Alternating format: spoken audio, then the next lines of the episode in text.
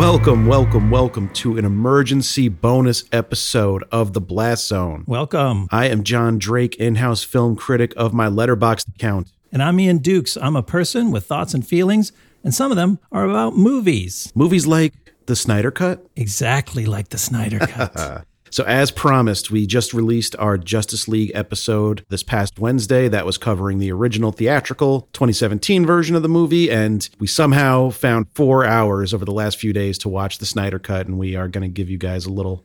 Little rundown on it, our thoughts on it, Yeah. and kind of what we think. yeah, this movie, it was long. I, I managed to get through it.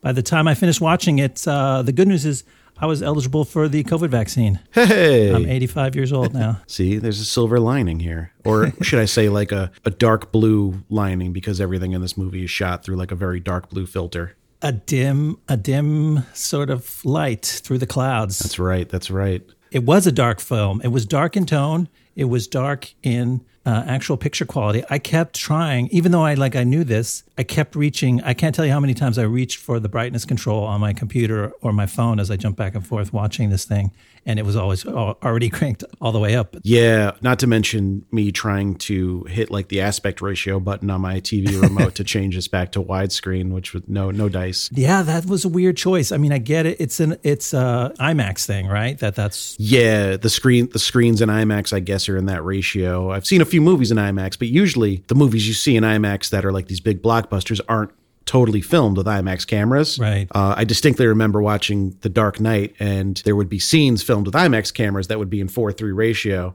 and then the rest of the movie would be in like typical whatever sixteen by nine. oh, it would like letterbox on the screen. Yeah, exactly. Like there, there'd be Oh, wow. the big Joker bank robbery scene would like pop up and it would take up the whole screen, and then it would go to the next scene and it would be in the widescreen again. So, but no, he, I guess he filmed this all Oh, expecting the whole movie to be in that. It's it was strange. I guess I got used to that.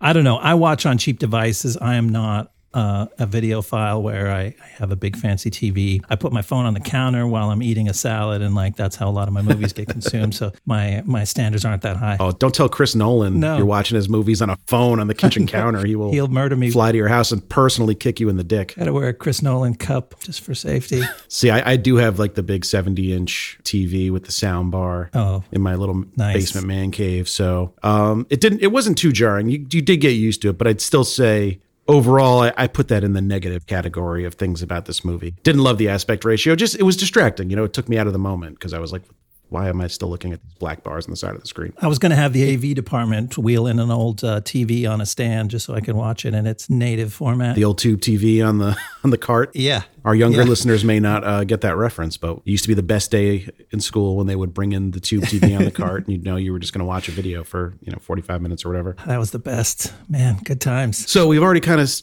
talked about it, but let's let's get into some of the just main formatting differences between the two movies. What did you think were some of the things that stood out to you besides just kind of dimming it down, changing the color filters and the aspect ratio? What else did you kind of notice? Well, it had that it had that thing where it was divided up into parts, and they actually put the the little part markers on the progress bar in the in the streaming app, which is an interesting choice. Like, is anyone really going back? Like, it's one thing to have them in the film to sort of uh, help guide you and sort of set set your mileposts there, but yeah, there was a lot of parts to this movie. Thought I was building an IKEA dresser. Did you also feel that like we were in we were into like the fourth part with still half the movie to go? Did they not seem like equally spaced out to you? I didn't actually time them to see how long each part was, but they look sort of normal. They don't look bunched up on the timeline, but they do feel bunched up. Uh, Maybe that was uh, something we put in the plus column for this movie because it actually felt like it made the movie go faster when the screen went black. And you went, "Oh, I made it through another section. I must be really making progress." yeah, yeah, totally. I, I I felt maybe that's more of a testament about how the movie felt to me is that the beginning was a little more propulsive in my opinion, and I felt like the end dragged because I just felt like that last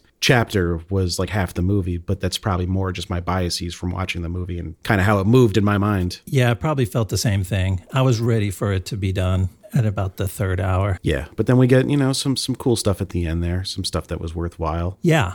Talking about the about the light and the dark thing, I actually A/B'd. I went back and watched uh, the the Themyscira sequence, which is uh, near the beginning of both movies, although they're in slightly different order.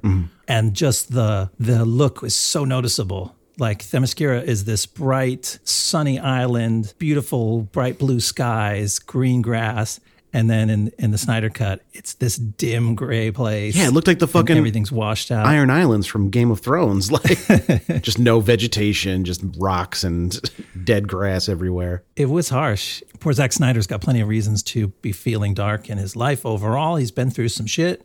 Um, he's been through some business shit as well on this movie, and he he he already liked dark movies way before that. So like this was he he just went he went straight back into it. This like brought me back to 300. Yeah, you could definitely see that. Especially 300 is a very like it almost feels black and white if you just try to like look back on it. Very very muted in color, and that seemed to be the palette he was going for here as well. And uh, another scene where you really notice it. And we're gonna jump around, guys. This is not gonna be as you know formatted as our usual episodes, but is um that big end fight was very like bright orange and there's fire everywhere in the in the Whedon version, and then Right. in this one it was right back to like that blue kind of muted color. Yeah. he has a vision and he's he's gonna stick to it. Like It makes you see even more how you know the the the, the story going into this movie was like his wife and Christopher Nolan saw the screening and said, "Buddy, you can never watch this thing. It's not your movie. It's just going to crush you." And when you see the how different it just looks, just to just to point your eyes at the screen, you realize how like yeah, it's definitely not your movie. Like him seeing one frame of that bright blue, sunny green Themyscira would like tell him this is not your movie. Yeah, exactly. And I, I think the the way this movie is sequenced, it does a lot of favors for the characters who maybe got the short end in the theatrical cut. Like obviously, Flash and Cyborg, Barry and Victor, mm-hmm. just get so much more depth in this movie, so much more character development. Because we actually get to to know them a little bit before they're part of the team, before they're being actively recruited to be part of the team Yeah. you know they have their own stories going on and i think that's really made me enjoy this version more because i think both ezra miller and ray fisher give really good performances Yeah. and you could see the bones of it in the in the Whedon cut but here you really get the whole picture Absolutely. I mean, he put everything in right away. You you watch this thing and you're like, "Oh, this this feels better. It's a better movie because it makes more sense. It gives you more it gives you everything he had in terms of setting up every scene and every motivation and every character and everything, but which is a lot, which leads to a 4-hour movie, but but it pays off right away. I mean, I don't know if you had this experience the first 15 minutes of the film. I'm like, this is a better movie. yeah i This is more engaging, more interesting. i was immediate i immediately bought in and i just just to get it out of the way yeah i like this one more than the original version just mm-hmm. no bones about it but i don't know that it's a fair comparison and because characters are definitely going to be better fleshed out and the world's going to feel more lived in when you have four hours to tell your story Yeah. that being said is there like a two and a half hour version of the Zack Snyder Justice League that would be better than the two hour version we got in 2017 and that's a harder question to answer For sure. because this has no theatrical viability Right. you know this four hour cut so it's it, it's a really it's a tough thing to parse you know where do you it's un- side it's unfair. It's it's a little bit unfair to the original to say that like, well, this one gave you a better reason for everything. It's like, yeah, it took the time. yeah of course because you didn't have, you didn't have to edit things- anything like Yeah, you didn't have to leave anything out, and like you you could see there was only a few scenes that I thought were like pure fluff, even in the context of this long movie. I'm like, they just they just they just set up like that final fight like three times with three different sequences. I'm like, at some points it got too much, but other points like I really I liked it, and partly because I already know the movie, and I'm like, oh yeah, I want to know more about. I want to hear more of the cyborg story. I liked how much of the Silas uh, Cyborg's dad was brought into it, and how that uh, the Star Labs thing connected to the to the Kryptonian ship and all that stuff. There was just a lot more meat on that part. yeah doubtlessly uh the Barry Allen and Victor uh, storylines come out looking a lot better and so does Steppenwolf um maybe he doesn't come out looking better but like the character of Steppenwolf is you definitely understand his motivation a lot better as opposed to I just want to destroy this world because you know I'm evil I'm just generically evil Yeah. now it's like wanting to impress your boss is very relatable content so Yeah, he had a real story. He had a want. He had a place where he started and a thing that he wanted and a attempt to get it. So yeah, he was much more compelling as a character.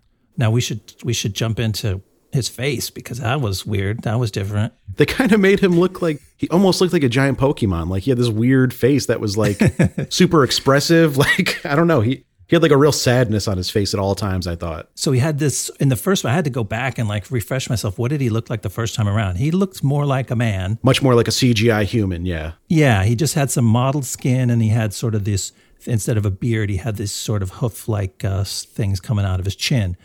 But in this one, he's a full on bestial demon thing. Yes. Um, he has a big extended chin. He has a huge, the horns are actually part of his head. They're not just uh, horns on his helmet.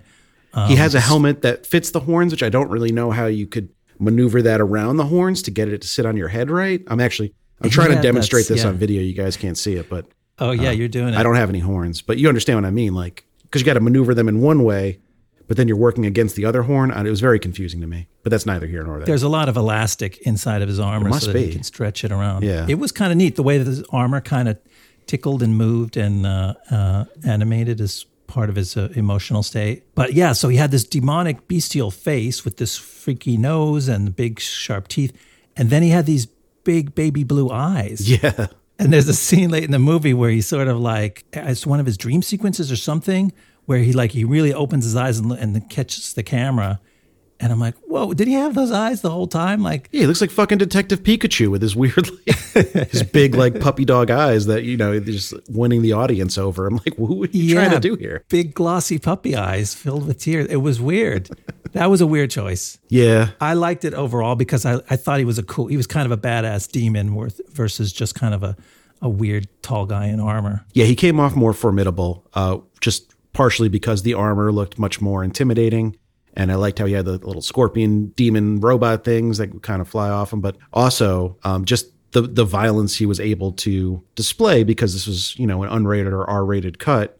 The Themyscira scene was like way more brutal in this version than the original. He was just kind of like tossing people around in the original version. Here, I feel like everything had more of an impact. It was, yeah. You saw it was blood harsher. like you know coming out of somebody's head or the you know like it was it was a little more brutal. it was a little more brutal and it was also emotionally more involving because they they showed a little more of the story of the queen and the and the queen's um, choice to seal up the chamber is has consequences because the chamber falls off the cliff Yeah. into the ocean with, Sad with moment. like 40 of her ladies in there And then he calls Wonder Woman out on it later. That was an emotional moment where he he tells her that he killed you know so many of her sisters. yeah That was sad, and you kind of felt her rage. And uh, so Steppenwolf overall big upgrade, but and this is not Steppenwolf's fault. The character. This is more of a writing and editing issue ahead. Is like when he's talking to Desaad, who is the I guess herald of uh, Darkseid okay or Typo Thanos, as I call him. right But then, uh, so they start talking after he gets the first mother box, and Steppenwolf's like, "Yeah, the parademons are seeking the other two. They have taken prisoners that carry the scent of the mother box." And Desaad's like, "Okay." And then after Steppenwolf gets the second box, he's like, "The parademons are seeking the other ones. They have taken prisoners that carry the scent of the other mother box." It's like I think an editor could have like whittled these two scenes down into one. Like we get the idea. Also, like the B plot of this movie is that the plane won't fly. Like how many scenes did we get about the plane not flying? oh yeah that really is like the secondary storyline. It just seems like Zack Snyder's not an editor. You know, he's a director. And That didn't even hit me, but now that you say that, it's crazy how much time they spent on. Ah, how you are you making progress on the plane? I don't, I don't know. I'm making sparks on the plane, and then the cyborg throws in the comment. It'll once it'll fly when I talk to it. it literally was like a whole B plot to this movie. And then the C plot is Lois Lane gets coffee. Like, how many cups of coffee does she drink in this movie? and this is just why, like, this movie didn't need to be four hours. It, ju- it felt like No, Zack Snyder was kind of sticking up a middle finger in a sense, like, yeah, fuck you, I'm going to make my four hour movie. But this could have been a tight 315, and you probably wouldn't have lost too much. that sounds about right.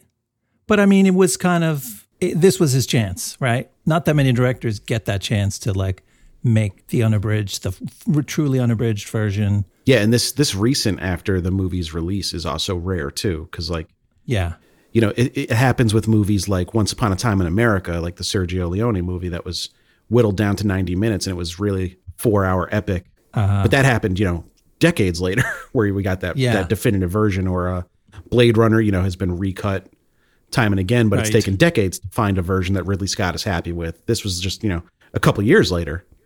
So he, it seemed like there was still like a little bit of fresh bitterness on his end to really like stick it to Warner Brothers. Yeah.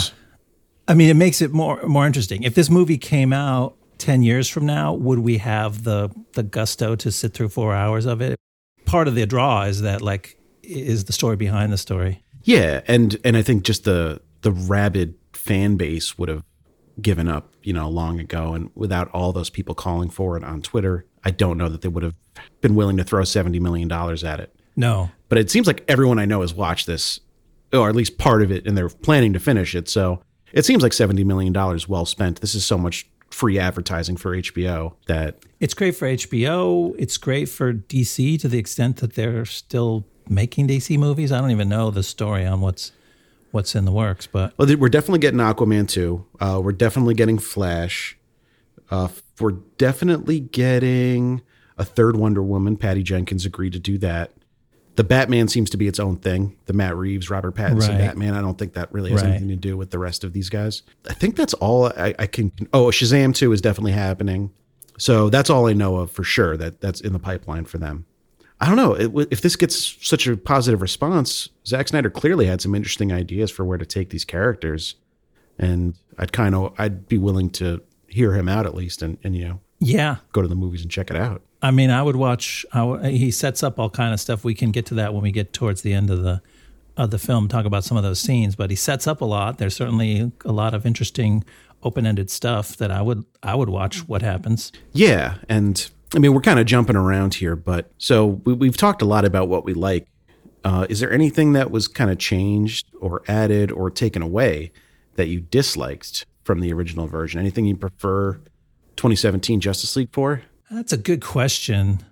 If there was something I was going to complain about, it was it was going to be the uh, the new songs that he added in, the little musical sequences. Oh, that that's I have the same thing written. that's the, that's my main gripe is the score is a downgrade. I think from the Danny Elfman one, the the Junkie XL score didn't didn't do it for me quite as much. Yeah, I was wondering actually because I I watched uh, I noticed in the credits that there's a whole bunch of uh, Hans Zimmer uh, tracks credited in the in the music credits at the very end. Yeah, so I, I think where that comes from is is Junkie XL collaborated with Hans Zimmer for Man of Steel and Dawn of Justice. I'm, I'm pretty sure. Oh, So I think anytime he wanted to reuse or like uh, remix themes from those movies, Hans Zimmer gets a credit. Like I don't think he was actually in the studio for the writing of these songs, but if he wanted to use elements of those songs from the previous movies, he had to give him credit. I see. That makes sense. Yeah, I was I was happy. I was actually the for the straight soundtrack stuff. I thought it was fine. It was not obtrusive in the way that some of the Elfmany stuff sort of sort of poked out and bugged me.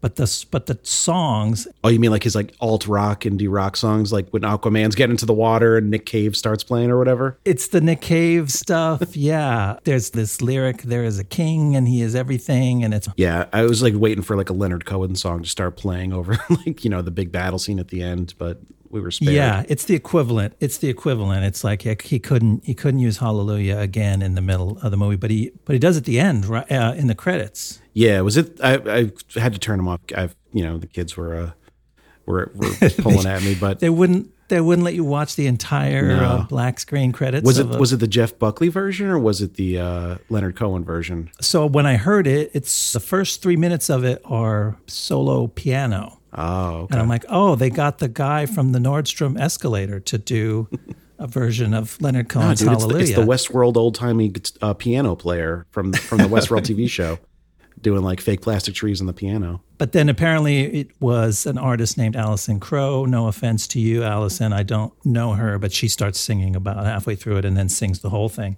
Oh, okay, I'll check that out. I'll see if it's on the soundtrack or something. I, I mean, I'm a sucker for Hallelujah. I think it's even though it's like a meme now. I think it's still a great It's- song, obviously. So Yeah. It's gotten it's gotten a lot of mileage. So you didn't think the Wonder point. Woman theme was uh, distracting? Like every time an Amazon is on screen, they have the little. I did. I did. I was like, especially at the end, because it happens, it happens like three times in a row in the final fight where she keeps, and it, and one of them is a dramatic entrance where it's like, oh, Wonder Woman is now on the scene. And so, like, it's the Wonder Woman um, theme song lady singing. But then it's just like it cuts around and it comes back, and we already knew she was there, but she like jumps Right. into frame again, and the songs and the, the lady sings again. It's like, okay, yeah, we know it's her, it's her thing. I saw somebody, I think on Reddit, uh, comparing it to the community episodes where Abed is like a prophet, and every time he comes on screen, there's like a chanting Abed's Abed voice. But uh, I mean, you're more of a sound engineer than I am, but I feel like that problem specifically could have been curtailed if like the soundtrack was mixed lower. I felt like it was mixed high at times. Am I wrong or? Yeah, no, that could have been handled more subtly, all different kind of ways. I mean, you could you could imagine that they could have yeah just mixed it lower, mixed that one voice lower in the overall theme, um, and just made it a little more subtle. It was really hits you over the head. Yeah, it was it was it was a lot. Other things I, I liked more in 2017. Uh, I wasn't a big fan of Mira's accent in this movie or her uh, her character in general. Oh yeah, I was trying to figure out was that she was she was British the first time and now she had some other thing going on. It's like kind of Australian. I don't know. Maybe like I, it was hard to hard to pin down. But in the Aquaman movie, that's that's completely gone. So clearly, like James Wan was just like, no, we're not doing this. you know, you don't have the accent chops to pull this off convincingly. So just talk in your regular voice and I think that was the right way to go. I, she didn't have that many lines in the in the first one. I guess maybe the, it put more of a stress on her. Yeah, I don't know if that. I think I think everyone at the end came back to film new stuff, so some of that was added after the fact. So like Zack Snyder okay. decided still to stick with that accent. We'll we'll get into that when we get to the end. yeah, the other thing we talked about the. Uh, the idea of seeing seeing boxes painted on walls as the as the foreshadowing of the, the scary horror to come of the mother boxes. Yep. And this time they, they took off the most basic ones, the the, the scrawled versions, and they gave Diana the chance to visit a hidden tomb where there's a really really nice gold leaf boxes surrounded with some mosaic. It felt it felt a little more appropriate. Yeah, it felt a little more appropriate. Still still kind of silly. The mother boxes in general are still a silly plot device. Um, but you know, they're DC lore. I understand why they're included. It's part of the part of the real story of the new gods and the old gods that was written back in the 70s or whatever. Yeah. I mean, there but you know, the term mother box is just uncomfortable. And at one it's point, Steppenwolf is like sticking his finger in it, so he's fingering the mother box, and that's a sentence that was uncomfortable for me to say, and I'm sure it was uncomfortable for you to listen to. oh, definitely. But I felt like it had to be called out. Like, at what point is this intentional? Like, innuendo. At what point is this just you know cluelessness? I don't know. Yeah, it was weird. They just they went they went for it. Sure did. Speaking of the history, so they there was a version of this in the first film, but they blew up. First, Steppenwolf starts doing his own exposition, right? He does a lot more of his own backstory as he sort of tells it, and then Diana jumps in, does a full like Galadriel hold my beer, and she does a 10 minute Lord of the Rings history of the world sequence. Kind of cool to see all the all the other DC heroes, you know, jumping in and uh, or DC villains even. Some villains teamed up to fight Darkseid. Right. So that was that was a pretty cool sequence, I thought. And I felt like he was he was intentionally like doing a Lord of the Rings thing. I don't know if that's real or that's me projecting on Zack. I couldn't say, but you know, if you're gonna ape from a movie, you could do a lot worse than than Lord of the Rings. That's true. Yeah, especially if you're trying to do an epic battle scene, they kind of perfected that whole thing. Yeah, for so, sure. That was a good addition. I, I, liked the addition of Darkseid as as more of a character and less of just a, an ominous kind of threat that was thrown out there. I thought it helped. It, it certainly helped give Steppenwolf some some motivation, but also just if you are setting this up to be an ongoing kind of saga, you need that that big bad, and yeah, and he it, fits the bill pretty well yeah, he's he's cool. He has the coolness that like Steppenwolf is scary but not cool, but Darkseid has the scary, you know, top boss badassness that that helps give weight to it. And he comes in at the end, and we'll talk about it when we get to talking about the the end scene. There's there's a new twist where he steps in and and really pulls the rug on where you th- where you think the heroes are gonna are going to win the day. Yeah, I mean, let's let's get into it. Uh, we're just kind of jumping around. So okay. let's talk about that end sequence. What'd you think? I was excited because something new was happening that like like I hadn't seen. Like overall, the end sequence has kind of a like it hits the same beats in the early stages, right? Bruce Bruce blows up the dome and then leads the leads the creeps away on his sort of suicidal uh, distraction mission. Tells them don't come don't come help him, and then they do. And like Snyder's version was different from Whedon's version, but not meaningfully to me. Like the stakes were still kind of squishy and it was just like a different edit and different look and feel. Yeah, he removed that Russian family, which I was a fan of. Um, I was a fan of removing the Russian family, to be clear. Right. I was not a fan of that whole subplot. Yeah. Taking that out, uh, it was not missed at all. No, me, I didn't I thought that, w- that was just fluff. Superman in this movie, uh, let's talk about Superman because, you know, he's key to the ending here. Yeah. Was he buried in a pet cemetery? Like, what the fuck is wrong with him in this movie? He's so mean. Even when he's like awake and regular Superman again. Like he basically tortured Steppenwolf at the end there. Yeah, he was pretty bad, but I guess that's just that's just a Snyder man. That's um, I don't know. It's still a little jarring for me personally to see Superman acting like that. You think he was too harsh? Just like lasering off one of his horns, you know, like when you have him oh, down. It was a cool moment, but like not from him. Cool. Not from Superman. Like that's that's some other. Know, let Cyborg do that or something. He's got lasers. I hear you. I think I, for me it was balanced because on the other hand, they actually he handled the the humanizing part better. Like Whedon left fairly like a weird blank part where like you know he he flies out of Metropolis back to uh, Smallville or wherever he lives. I don't know what that is, and then he kind of gets his memory back, but it's not, it felt kind of stilted and not right. But here, like, I felt like Snyder had more scenes and more lines. actually wrote, he goes, he's like looking out the window and he goes, My mom loved it here. So did I. Like, yeah. And he was like, Oh, it was like an actual moment where you like feel him getting his memory back. That wasn't in the first version, was it? I don't believe so. No, that did not seem familiar to me. That felt like new material. Yeah, and then and, it, uh, yeah, I, lo- I like those scenes a lot. I think Snyder writes Superman well, except when he makes him like a little too bloodthirsty. Yeah, that's fair. That's fair. But yeah, they had another nice line when when Martha shows up and he's like, "I'm really me, ma." So uh, it was like uh, going into that scene, I felt m- much warmer towards Superman, and so I guess maybe that's why I excused him when he he chose the all black outfit and to just become a, a, vicious asshole in the final fight. Well, yeah, as a comic nerd, I was happy to see the all black Superman outfit because that that came from the Death of Superman storyline that they kind of pulled from for Dawn of Justice. Oh, okay. When he comes back to life, it is in the black suit. So uh, that was that was more of a course correction than like a change, I would say, because that was clearly always his intention. And Whedon or you know Warner Brothers, whoever, kind of called an audible and, and changed it on him at the last minute. Yeah, I didn't know the story behind it, but I thought it looked kind of badass. Yeah, and then cool in look. that scene, he's picking out the the outfits and he hears the voices of his two father figures, and I know one of them was Kevin Costner, but was the other one Marlon Brando or Russell Crowe? Oh, that was Russell Crowe. Yeah, of course. Now, now I can picture Russell. Russell as old Jor-El. Jor-El, yeah, he was a good Jor-El. I mean, I'm a, I like Russell Crowe though. I'm a fan of his. Uh, I'm always happy to get him in a movie even if it's just his voice. Yeah. Yeah, me too. But I like I like that. I like that homage. And then uh it was Superman is a tough, tough person to have in a movie like this because I, I almost like that they leaned into it like one Superman's back and on our side, like it's not even gonna be a problem.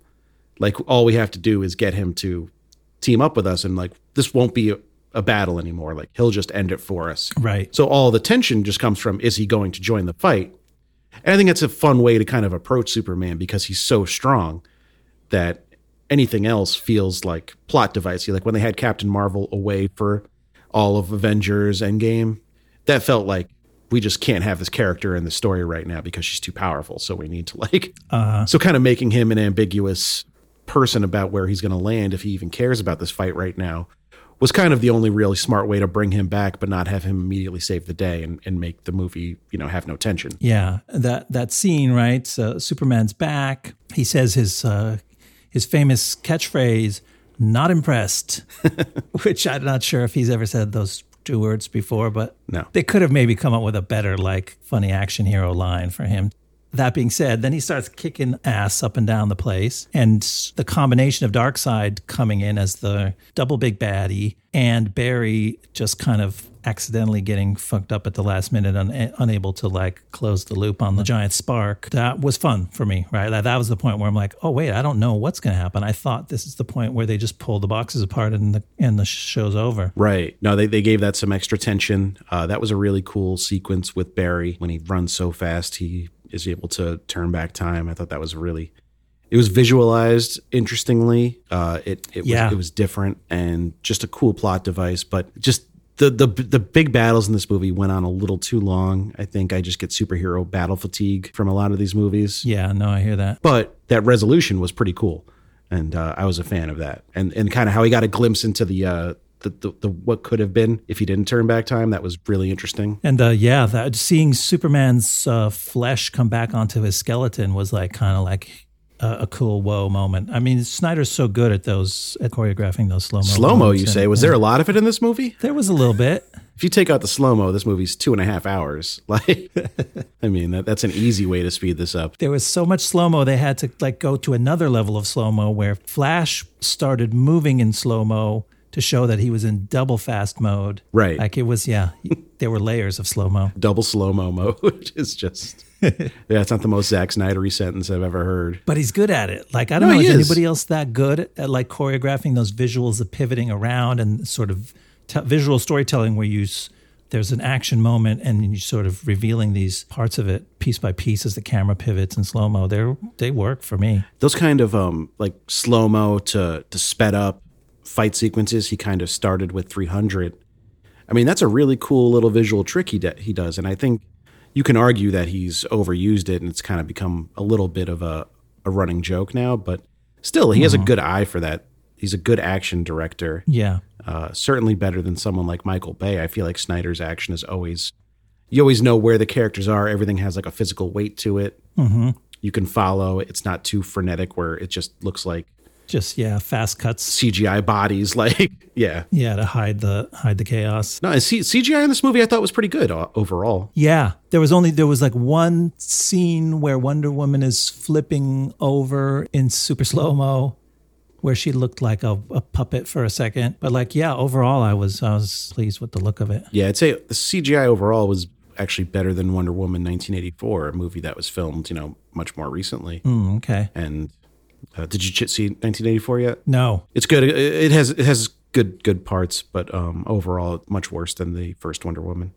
so then we go from yeah the last the sort of culmination of the um, defeating the, the the mother boxes or rather the unity because they've already been nearly synchronized is with another victor dream sequence and we didn't we haven't talked we talked about how how much more victor cyborg how much more of a role he has but a lot of his role is him in a dream sequence in an Under Armour Letterman jacket, which is an interesting choice. What did you think about that? It was something. Uh, I thought it was it was mostly good. I thought those scenes mostly worked. The dream sequence was a plot device again. I feel like Snyder overuses, uh, so its impact can be can be lessened over time. I didn't hate it. Uh, I was anytime I got to see more Victor Ray Fisher in this movie, I thought it was a plus. So I still file those into the positive category. And it was interesting seeing Yeah. the mother box trying to like lure him into betraying his friends or his new friends or whatever. Uh, it was Right. you know kind of kind of a tropey psychological trick, but it's a trope for a reason. It works, yeah. and uh, I didn't mind it. he had a nice little final line there where he's like, I'm not broken and I'm not alone, Not alone. um, which was nice. And it was better than Joss Whedon's choice for his final line, which I believe was Booyah. Booyah! Which is too. I hate to come to Joss Whedon's defense because he is, you know, allegedly, Allegedly. a real, real dickhead. But that is Cyborg's line from the comic books.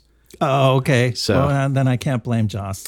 I was shocked to notice the Aquaman, uh, my man line to Cyborg was a Zack Snyder line and not a Joss Whedon line. It felt very Oh, yeah. to me, but no, it was still in this movie. There were a few big joke jokes that I was really glad were still th- were th- there. Was the um, "What's your superpower? I'm rich," like that. That's a good one. Solid. I did another laugh out loud, even though I knew it was coming. And then there was one more good joke. What was it? Um, Diana's five thousand years old. Every every Every every man is younger. Yeah. is a younger man to her. Like that was good. so so Whedon and Snyder clearly have very different approaches to humor. Snyder doesn't put many jokes into this movie, but the ones he did all landed for me. Whereas Whedon seems to throw a million jokes at you, and you know some of them are going to land and some aren't, and he just he's okay with that. He just wants to keep the quips coming, no matter the cost. So I tend to favor Snyder's version because like Barry in this movie wasn't as grating as he could come off in the 2017 version, but he was still funny.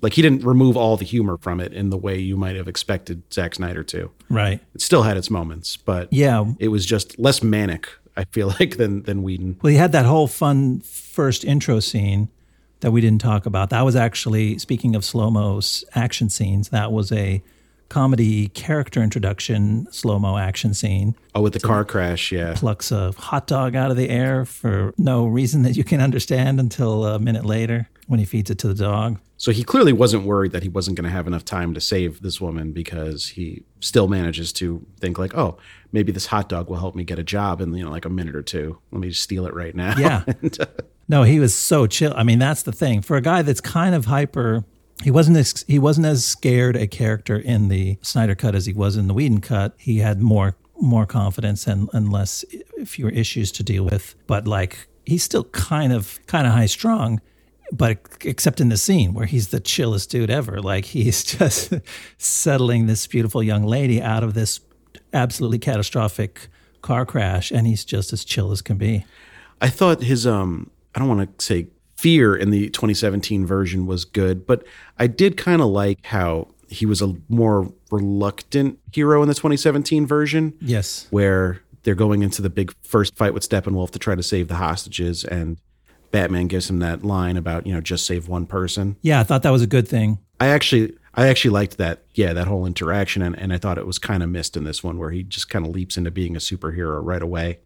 Uh, I liked the gradual introduction that not everyone can just, you know, immediately take to it like that. Yeah, no, I thought that made for like a nice little character arc for for Flash in the in the first version where he went from being too scared to jump into things to being being heroic. Even though it was it was a little bit corny, but like yeah, they that was just kind of not there in this one. I'm okay with a little corniness in superhero movies once in a while. You know, these don't all have to be the most serious, grim affairs of all time. Yeah. So I, I thought that was a nice little character moment that we didn't get in this one, but overall, I'd say yeah, the Flash is an upgrade in this movie, and I, I think most people are agreeing with that so far. Yeah. So let's get into the uh, the epilogue, right? You want to talk about the epilogue? That's what I was gonna say. There's a well, the epilogue is interesting. The nightmare scenario, night with a K, because it's the Dark Knight. Yeah. Um, did that work for you? Did it just to skip to the skip to the chase? So that's not like a hypothetical, right? In the, in this version of the movie, that's where this all ends up. Am I right? Am I reading that correctly? I don't know. It's still a dream, right? Oh, because he does. Yeah, he does wake up when he meets Martian. he does wake up at the end. Yeah. I thought um I have I have some complicated thoughts on this. I think it it's not again like for someone who just said I thought Snyder's version of Superman was a little too brutal, a little too violent. This scenario where he is basically the supervillain to end all supervillains of the world feels like a departure for the character to me. uh, I don't know if you agree. Um, I thought it was a nice twist, like a little surprise when you know they're all referring to like, oh, he's going to find us, or we got to be careful, or he's going to come, and you don't know who they're. You think maybe they're talking about Darkseid, and then it ends up being Superman, which I thought was kind of cool. it would have been cool. Somehow I felt like it was too telegraphed. Like I'm like because of what they said about Lois Oh, letting her and- die, yeah. Yeah, it was like, wait a minute, there's clearly it's clear that to me I felt and maybe I just made a big assumption that not everybody would make. I'm like, oh yeah, this is Superman's the bad. I guess I kind of knew Superman was the bad guy because I'd seen the other version of the stream in the other cut, so maybe that's an unfair advantage I had. Um, but I felt like, yeah, they and they really drew it out. Like Joker just keeps on between Batman and Joker, they keep on yammering and just l- giving you all this backstory, which is something you do if you're setting up a scene where you're going to show action, but there's actually no action in the scene. There's one action. Superman flies in at the end, but like other than that, they're just sort of like doing this really drawn out thing. And I was like, oh, this is not, it didn't pay off for me. Yeah, and it, aside from setting up action in this movie, that whole sequence seems to be setting up, you know, future movies, and this is all new footage that uh, Snyder filmed Okay. recently. I think October they filmed this whole sequence. Uh, okay. So like if if you're all done with this universe, it feels a little mean to like tease fans with this and then you know you have no intention of paying it off. And I don't know for sure that there's no intention of paying this off, Right. but I I got the feeling like a lot of these people are done playing these characters now. so it was this just a favor to Zack Snyder. They all agreed to come back and do this or what? I don't know. But I mean, let's talk about the Joker. I mean, that that's the big the big twist. Everyone, you know, it was spoiled in the trailer, obviously, but Right. Jared Leto coming back doing another another Joker performance, very different from his first one. Yeah, it's. I wanted it to. I had high hopes for this scene because my favorite part of the the Whedon cut was the apocalypse scene. Although it was a totally different piece of piece of story, but like I love the vibe of it, and I'm like, oh, now in this one it's going to have Joker in it, and he's going to.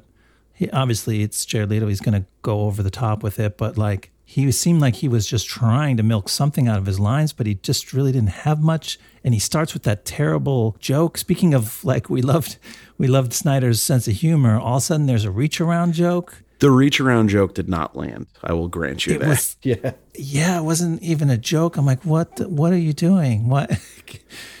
yeah, I'm, I don't I'm going to give Zack Snyder the benefit of the doubt and say that Jared Leto ad libbed that one. Uh, Okay, we can pin it on. this is my head canon. You know, this is not confirmed anywhere, obviously, but I'm just Sure. I'm just going with it. Um, I thought that Leto kind of worked in it. It kind of worked for me. okay. I thought he he struck his own his own way with the character that it's easy to kind of do the Ledger or Phoenix route where he's mostly like a very scary, serious person, but you know, he he tells jokes, so therefore he's the Joker. But really, like this is the first funny Joker, or at least like a Joker who's trying to be funny we've seen in a long time, outside of like, you know, the video games or, or animated series, like the last Right. we haven't had a funny live action Joker since Nicholson. I mean, there were scenes that you laughed about uh, in Ledger's movie, but overall, I thought he kind of found a nice middle ground between still being capable of extreme violence, obviously, from the lines about murdering Robin that were clearly, you know, mm-hmm. intended to get a rise out of Batman, but still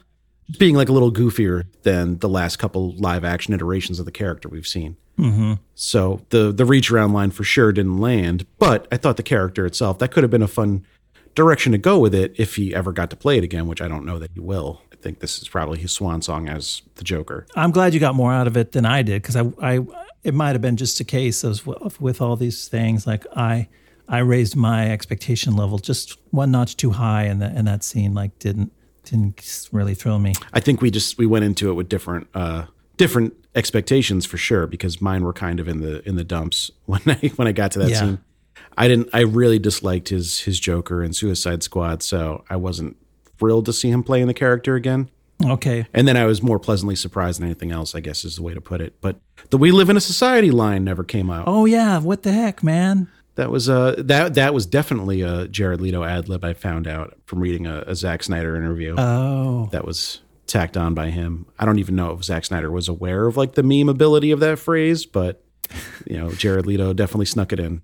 well, at least we got it in a trailer. Yeah. We might have never seen it. Now, what do you make of this Martian Manhunter situation? Oh, I was just going to ask you, what's the heck is like? I, as usual, I don't know the DC uh, story behind it. I, I, I could pick up enough context clues that this guy was, and I'd heard his name before, and I knew he was somebody important, and he turns out to be a pivotal character in the movie. But his, the way he introduces himself at the end was like, Felt very tacked on to me. Uh, yeah, that end scene. yeah, I thought if you had left it like as, as the little teaser we got from his scene with Lois, that would have been one thing. But then coming out and introducing himself to Batman at the end. Now he in the comics he is a member of the Justice League. He's there's seven members, seven core members, and he's one of them. okay, And he is like a Superman level powerful guy. Like that's Okay. He's like you know a game changing type hero. He can do a lot. I can't name his specific powers because I was never that into DC, but I know he's one of like the stronger heroes they have. okay. So that feels like a fun little teaser. But again, where is this all going? Is is isn't this franchise kind of done? Right. like I thought I thought we were moving on from this, and now like are these actors going to be in these roles again? I feel like we're teasing stuff that's never going to pay off, and that's a little annoying. it got into like what is what is Zack Snyder doing here? Is he just is he actually opening the doors on things, or is he just rubbing in everyone's faces like this is all the shit that could have happened if you fuckers didn't fuck up everything? Yeah, that's it's kind of what it um, feels like, right? It feels like a middle finger. it's like look at all this cool shit I was going to do that now you're not going to get to see. Not to the fans, he doesn't seem like that kind of guy. no. but to the studio and to Joss Whedon, maybe. And the, yeah, the Martian Manhunter, like first he drops all these hints, I'm somebody important. And then when the scene is over, he turns around and goes, Oh, and some call me the Martian Manhunter. also, That was so Bruce Wayne doesn't fucking know you, man. Like, he's not privy to all these decades of comic book lore. The name Martian Manhunter is a pretty fucking threatening sounding name. yeah. If you're like, hey, I'm super powerful. By the way, my name's Martian Manhunter because I'm a Martian, but don't worry, I don't hunt men. Not usually. And then you fly away. Like, Batman's gonna be like, we gotta kill that guy. Like, he's clearly planning something. What kind of bullshit is this?